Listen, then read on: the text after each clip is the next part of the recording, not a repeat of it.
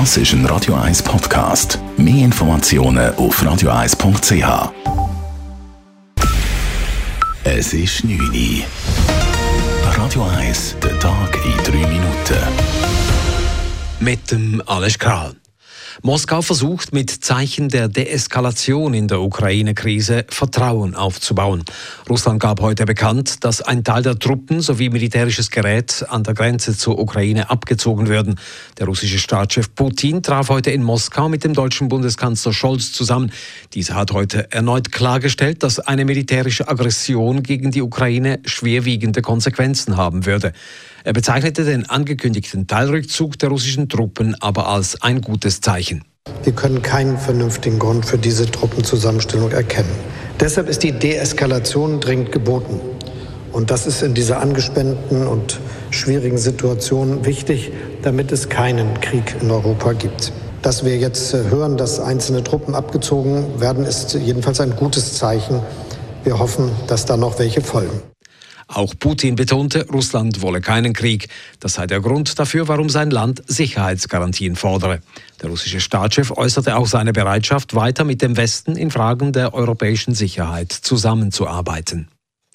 Das Politisieren in der Schweiz ist in den letzten Jahren härter geworden. Die Aggressivität sei gestiegen und der Respekt gegenüber der Politik habe abgenommen.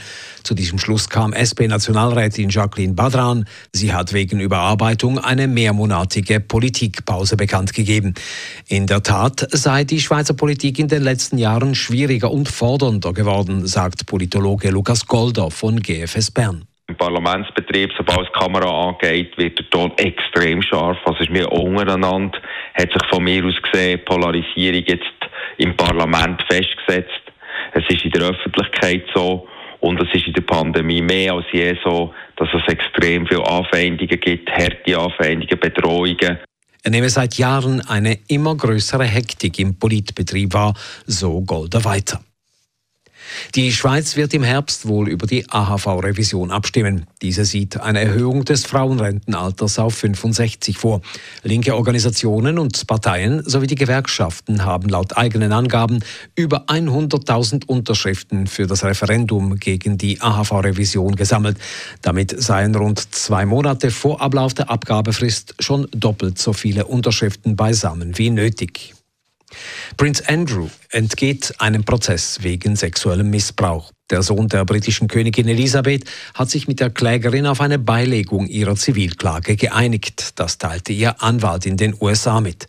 Zur Summe, die der britische Prinz zahlt, ist noch nichts bekannt. Die Klägerin hatte Andrew im Zusammenhang mit den Missbrauchsaffären um Jeffrey Epstein des sexuellen Missbrauchs bezichtigt, als sie selbst 17 Jahre alt war. Prince Andrew hat die Vorwürfe stets bestritten. Corinne Sutter sichert sich bei der Olympiaabfahrt Gold. Es war der letzte wichtige Titel, der ihr noch fehlte.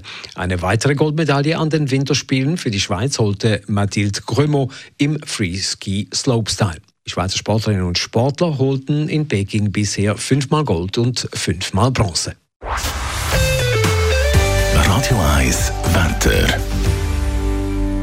In der Nacht ist es teils klar und meistens trocken. Morgen am Mittwoch dann aber wieder neue Regenwolken und es ist auch immer wieder nass. Temperaturen morgen mit teils starkem Südwestwind bei milden 8 bis 12 Grad. Das war der Tag in drei Minuten.